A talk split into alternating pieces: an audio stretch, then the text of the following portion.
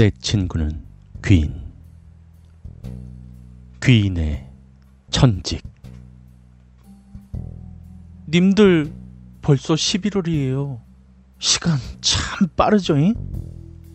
나도 친구들이랑 그 깔려 죽는다는 종각 가서 낑껑 댕 소리 그거 듣던 게 엊그저께 같은데 벌써 2010년도 얼마 안 남았네요. 나는 우선 님들한테 내 고마움부터 전하고 싶어요. 부족한 내 얘기에 울고 웃고 기다려주고 당신들 복 받을 거야. 님들 이젠 내가 남 같지 않다고 했죠? 나도 이젠 닉네임만 봐도 친근한 그런 분들이 참 많아요. 다들 한 번씩 불러드리고 싶은 내 마음 아실란가 모르겠네. 아무쪼록 얼마 남지 않은 2010년이라는 시간에 좋은 일들만 가득하시길 바랄게요.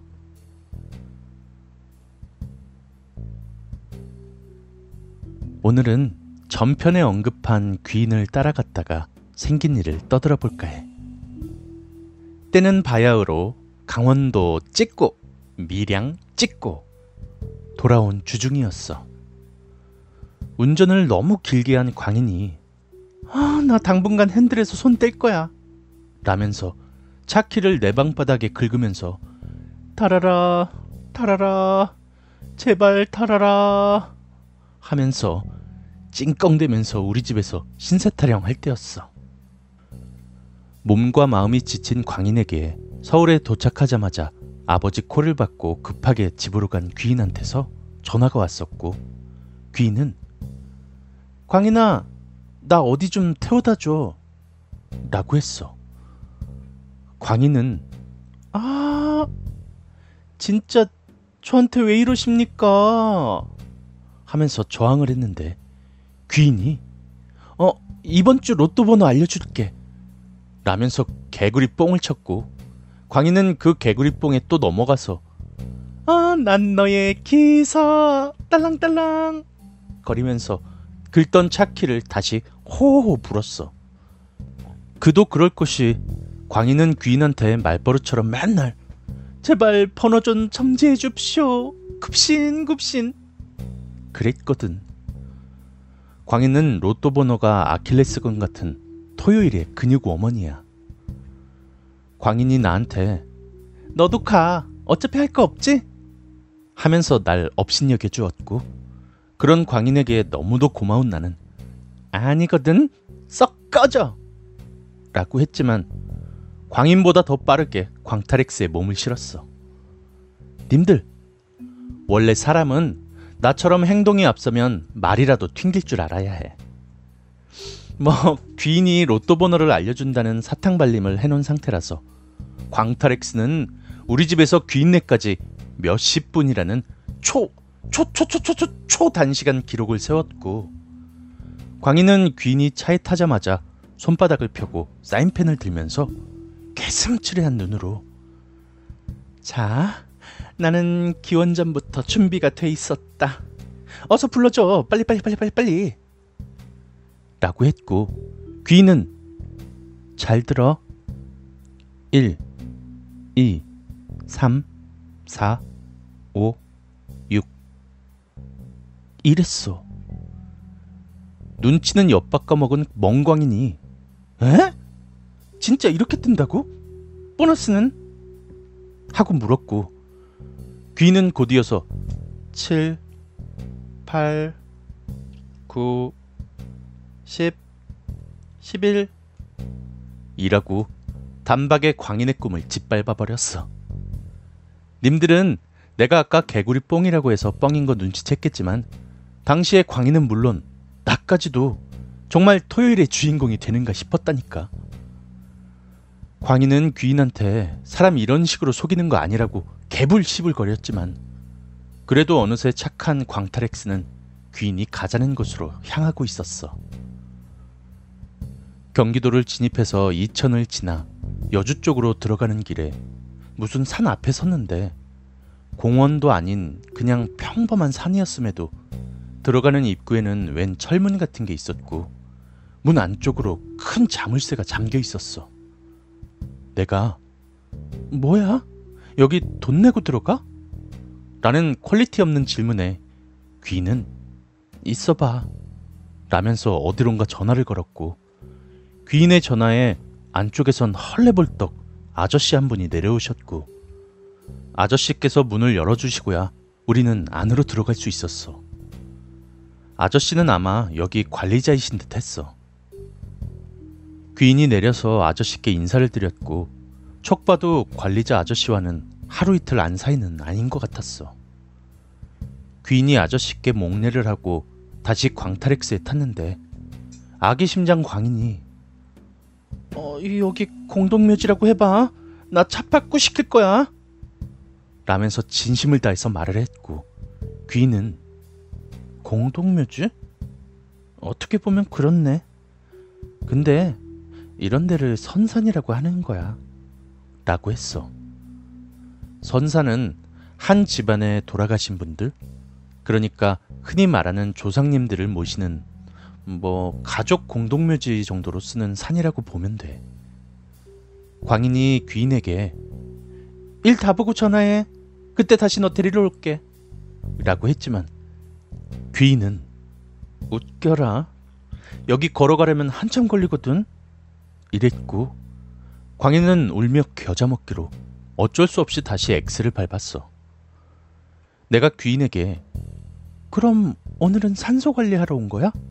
라고 물었고, 귀인은 응, 비슷해. 라고 대답했어. 이때도 광인이 애프터 서비스, 애프터 서비스, 애프터 서비스. 이걸 랩처럼 외치다가 뒤통수를 맞았던 것도 꽤 웃겼어. 내가 다시 근데 왜 너 혼자 왔어? 아버지는? 이라고 물었고, 귀는 별말 없이 나 혼자 할 수 있는 일이야. 라고 했어. 이땐 나도 무슨 소린가 이해도 안 됐지만 그닥 대수롭지 않게 생각했었어. 그리고 진짜 어떤 님 말씀대로 귀인만 내 옆에 있다면 산에서 호랑이를 만난들 들어올 게 무엇이냐 똥배짱이기도 했고, 암튼 이 산은 올라가는 길은 잘 깔린 아스팔트라 한 번에 덜컹거림 없이 미끄러지듯이 올라갔지만, 올라가는 시간이 길어지면 길어질수록 이 산이 얼마나 깊은지를 짐작할 수 있었어. 산의 깊이가 대략 어느 정도였냐면, 만약 광인이 우리를 버려서 걸어 올라왔다면 입안 가득 광인에 대한 저주거리를 물고 있을 뻔했고, 얼마가 걸려서 올라온 건지 틀어놨던 CD 1분 트랙이 3번으로 바뀌어 있었으니까 차로 이만큼 올라가는 거면 꽤 길긴 길었던 것 같아. 아무튼 드디어 웬 공터가 나왔고, 공터 입구 쪽엔 또 산으로 들어가는 입구가 있었어. 그 입구부턴 정말 딱 봐도 호랑이가 나올 것 같은 리얼 야생이었어. 광인이 너무도 자연스럽게 귀인에게 너 얼마나 걸려? 라고 물었지만, 그 말 속엔 내 멱을 따봐라. 내가 저 안으로 들어가나? 라는 깊은 뜻이 풍겨져 나왔어. 근데 광인이 굳이 안 그래도 귀인은 빠르면 1시간 이라고 말하고는 선산으로 쓰는 산은 기운이 세니까 올라오지 마. 라고 했어. 귀인의 말에 광인은 햇살이라도 머금은 표정으로 네! 하고 기똥차게 대답했어. 보다 못한 내가 귀인이 차에 내려서 산으로 들어간 뒤에 광인을 천한 눈으로 쳐다보면서 너 내가 왜 그럴까? 라고 물어봤지만, 광인이 내 말이! 라면서 눈을 내리깔고 손톱에 때나 빼고 있었어. 광인은 꼭 할 말 없으면 손톱에 때 빼는 신용을 하는데, 그럴 때 보면 정말 손톱 다 쥐 뽑아버리고 아, 우리 친구지? 그렇게 시간이 또 지나서 23분이었던 전자시계가 42분쯤 되었을 쯤, 광인이 지나치게 몸을 사려 벌이라도 받는가? 더티경보! 더티경보! 더티경보! 레벨 100! 갑자기 아! 아! 돛됐다! 라고 하면서 나 똥 마려 라고 했고, 그래서 나보러 어쩌라는 건지 정말 궁금해서 근데? 라고 물었더니 헐, 광인이 검지손가락 뽀뽀를 떨면서 응아 이랬어. 세상에서 제일 참기 힘든 광인의 귀여운 척에 못 이긴 나는 일단 광인을 따라 내렸고, 여기서 화장실은 기대도 안 했지만 사방이 휑한 공터라서 근육으로 찰진 광인의 민궁동이 두 짝을 가릴 만한 곳도 없었어. 광인은 아예 땅에 주저앉아서 꽃 찢어질 것 같아 라면서 오만상을 찌었고, 나는 보는 사람도 없잖아 그냥 아무데나 질러 라고 했지만, 이럴 때만 고상한 광희는 야, 다 트인 데서 볼일 보는 것만큼 어려운 게 있냐, 다 나오다가 곁들어가겠다 라면서 나름 설득력 있는 말을 했고, 얼굴이 하얗게 질리다 못해 파래진 광희는 옌병 몰라 라고 하면서 그렇게 산엔 안 들어가겠다고 밉상 떨던 게 생리적인 현상은 못 이기겠는가 오른손엔 주유소 갈 적마다 얻은 티슈를, 왼손엔 내 목덜미를 잡고 산 입구로 뛰기 시작했어.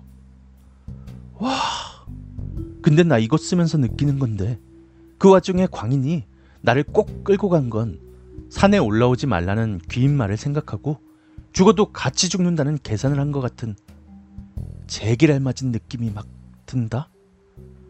아무튼 그렇게 광인의 똥덩어리 때문에 귀인이 올라오지 말라는 산에 들어서게 됐고, 광인은 훔쳐보면 돼진다 라고 돈 줘도 안 보는 볼일을 보기 시작했어.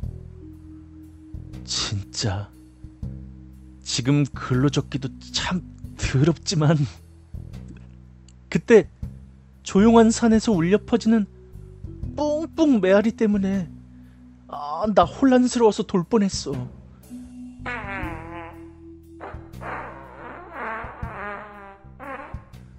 생각하면 기분 상하니까 내 설명은 여기까지만 할게.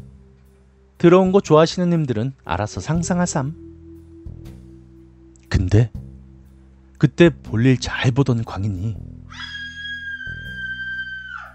이러면서 비명을 질렀고, 한 5미터쯤 떨어져 있던 내가 왜 그래? 라면서 광인 쪽으로 뛰어갔어. 뛰어갔더니 광인은 아무 일도 없었다는 듯이 바지를 치켜올리면서 뭐가 보고 싶어서 뛰어왔는데? 라면서 날 흘겨봤고, 어이없던 내가 네가 방금 소리 질렀잖아 라고 하자 광인이 나를 계속 흘겨보더니 내가 게임하느라 들고 있던 핸드폰을 쳐다보면서 난 볼일 보는 거 찍어서 어디 내다 파냐? 라면서 날 돈에 눈이 먼 파렴치한 취급을 했고, 억울한 내가 니 알리 걸고 소리 안 질렀다고? 라고 했다가 광인이 알리님 함부로 걸지 마라 라면서 역정을 냈고, 나는 지금도 맹세하고 앞으로도 맹세할 수 있다고 정말 비명소리를 들었다고 했지만, 광희는 꼴값 떠는 소리 하지 말라면서 내가 알리를 걸고 넘어져서 불쾌하다며 알리님 존경합니다, 알리님 존경합니다 이걸 5번 외치라고 화제를 돌려버렸기에, 나는 광인이 나를 놀래키려던 개수작쯤이라고 생각했고, 다시 차에 돌아와서 얌전히 2009 무한도전 가요를 틀어놓고 육갑 발광을 떨면서 귀인을 기다리고 있었어. 양계백숙 유재석구 재석구 여름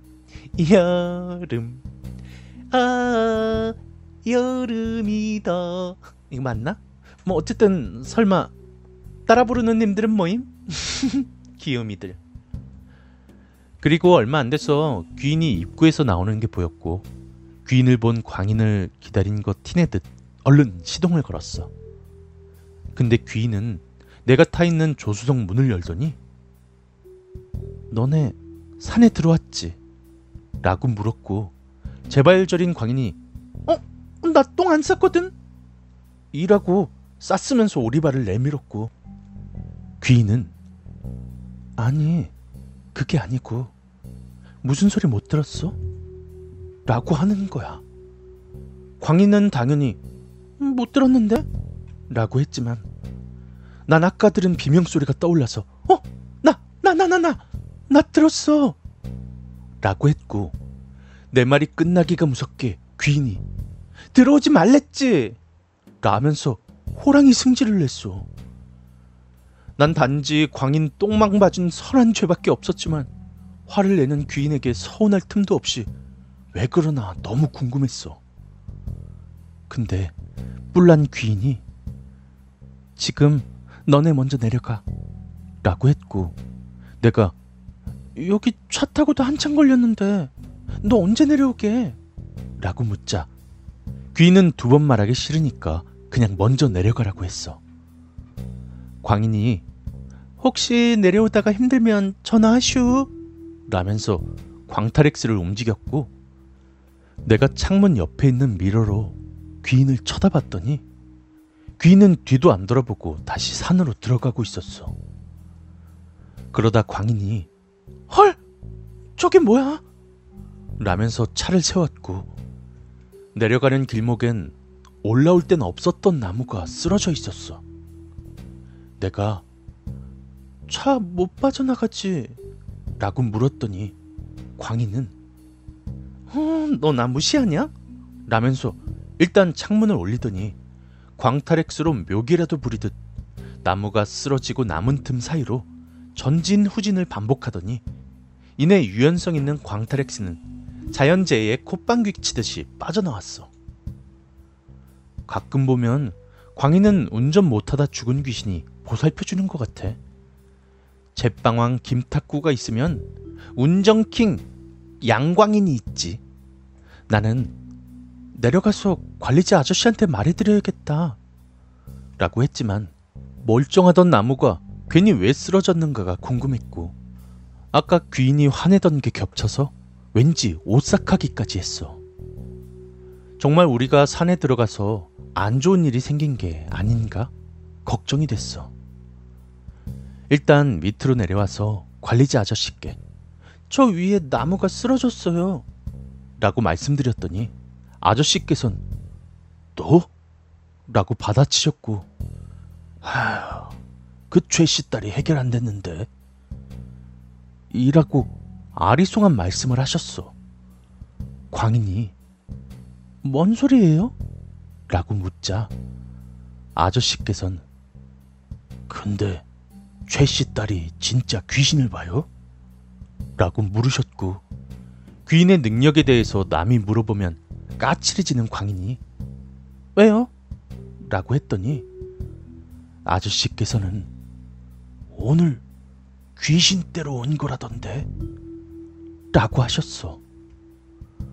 아저씨 말씀으론 이 산을 선산으로 쓰는 집안에 일주일 전쯤 돌아가신 분이 계신데, 그분을 귀인네 아버지께서 장례부터 안장까지 도와드렸는데 그분을 산에 안장하고 나서 산은 이유 없이 불이 나고 아까처럼 멀쩡하던 나무가 꺾여서 쓰러지고, 더 결정적인 건 그 돌아가신 분이 가족들 꿈에까지 나오셔서 화를 내시거나 우신다고 하셨어.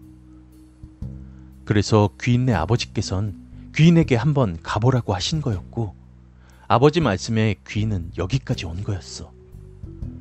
그제서야 광인이랑 나는 귀인이 왜 산에 올라오지 말랬는지와 산에 올라왔다고 왜 그렇게 화를 냈는지 뭔가 대충은 이해했지만 우선 귀인에게 더 자세한 얘기가 듣고 싶었어. 그리고 2시간쯤 지나서야 귀인이 내려왔고, 귀인을 보자마자 당장이라도 궁금증을 날려버리고 싶었지만 왠지 어두워 보이는 귀인의 표정에 함부로 뭘 물어볼 수가 없었어. 귀인은 관리자 아저씨께 김 할아버지께 전화 좀 주시라고 전해주세요 라고 했고, 귀인이 차에 타자 광인도 나처럼 별말 없이 서울로 운전을 했어. 가던 중에 귀인이 너네 궁금해서 미치겠지? 라고 먼저 말을 걸어서 망정이었지. 미치고 말고 떠나서 답답하고 눈치 보느라 허벅지를 얼마나 꼬집었는지 모르겠어. 내가 물어봐도 돼? 라고 했더니 귀인은 근데 진짜 제발 하지 말란 건 하지 마 라고 했고, 광인이 그래 다 내 장이 튼튼한 죄야 라고 하자 귀인은 살짝 웃더니 너네 때문에 영이 안 갈 뻔했잖아 라고 했어. 그러니까 관리자 아저씨 말씀대로 그날 귀인은 죽음을 받아들이지 못하고 떠도는 영을 설득하러 온 거였어. 귀인이 그러는데 영들은 자기 몸이 있는 곳, 그러니까 무덤이나 납골당 그런 데서 가장 가까이 통하고 그런 곳에선 제일 선하게 군다고 했어. 왜냐면 혹시라도 자기 몸에 해코지라도 할까봐 조바심을 내는 거랬어. 그래서 귀인은 그 영을 제일 가깝고 선하게 만날 수 있는 무덤까지 온 거라고 했어. 귀인이 산수 앞에서 영이랑 대화를 하던 도중에 지겹게 말 안 듣는 우리가 산에 들어왔고, 사람의 기운을 알아챈 영이 죽음을 더 인정하지 못하고 낸 소리가 내가 들은 비명소리였던 거랬어. 그러니까 쉽게 말하면 죽은 자가 살아있는 자를 부러워하는 그런 마음인 것 같아. 내가 아까 나무 쓰러진 거 너도 봤지? 그럼 그건? 이러고 묻자 귀인은 그게 니네 못 가게 막은 거야 라고 했어. 그러니까 저번 편에 나왔던 목욕탕 여자 귀신 때처럼 죽은 자가 우릴 못 나가게 나무를 쓰러뜨린 거라고 했어. 아무튼 그래서 귀인이 아버지가 할 수 없고 자기만 할 수 있는 영과의 대화를 하러 온 거였고, 광인의 그래서 잘 가셨어? 라는 조심스러운 질문에 귀인은 응, 좋은데 가셨어 라고 했어. 귀인이 어떻게 그분을 보내드렸는지까지는 나도 자세히 몰라. 더 물어보지도 않았고 더 묻고 싶지도 않았어. 물론 나도 궁금했지만 그렇게 한 분 두 분 보내드릴 때마다 표정이 안 좋은 귀인을 볼 때면 왠지 내 마음도 좀 안 좋기 때문이야. 다만 나중에 귀인이 그 김씨 할아버지라는 선산 주인쯤 되시는 분과 전화통화하는 걸 들었는데 통화 내용상 나아졌다는 것 같았어. 전에도 언급했듯이 귀인은 장의사라는 직업을 갖고 앞으로도 가업을 안고 갈 여자야. 귀인이 전문적으로 대학 과정으로 배우는 건 아니지만 그런 전문성이 귀인에게 무슨 소용인가 싶어.